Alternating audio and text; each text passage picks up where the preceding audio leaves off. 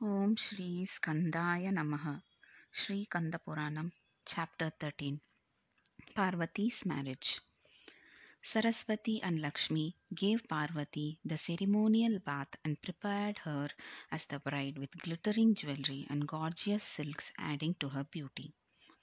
Then they escorted her on either side to the marriage hall and ushered her to the bridal seat. Indrani was preceding her, filling the road with sweet smelling flowers. All the rivers were fanning her, and Kalis were carrying the umbrellas. When Parvati approached the Lord, he took her hand in his. All the women folk from heaven were immensely happy at the sight. Parvati was looking as bright as the sun shining in his maximum glory. Himavan and his wife bowed before the Lord and washed his feet with holy waters. As per traditional rituals, they offered flowers, sandal paste, kumkum, mangala akshadai, etc. The other formalities followed. Himavan gave his daughter in marriage amidst Vedic chanting. Brahma and Guru performed the wedding as per age old practices. All the visitors enjoyed the celebrations. Himavan offered bananas, jackfruit, ghee, honey, milk, etc. to his son in law. After Lord's blessing, they were distributed to all the invitees to add to their pleasure.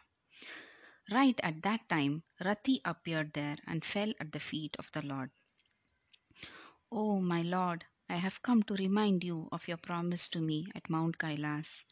When all are rejoicing on this happy occasion, should I alone be mourning? Kindly give back my husband, who was instrumental for all these festivities, she said. Lord decided to grant her prayer. He said, O Rati, I shall make your husband come back to you, as I promised. But he is destined to stay anonymous for some time. So you alone will be able to see him in his full form, while he will be invisible for others. Manmada appeared there at once and worshipped the Lord. While Rati could see him, the others could only feel his presence.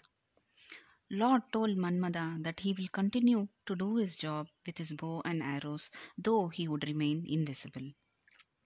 Soon after, Indra and others took the blessing of Lord Siva and Parvati one after the other. The whole city was indulging in full gaiety of, with vivid descriptions of the marriage.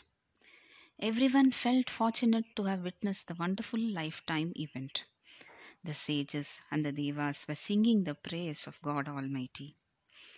After the festivities of the marriage concluded, Lord took leave of all the guests and started his journey back to Mount Kailas with his wife Parvati.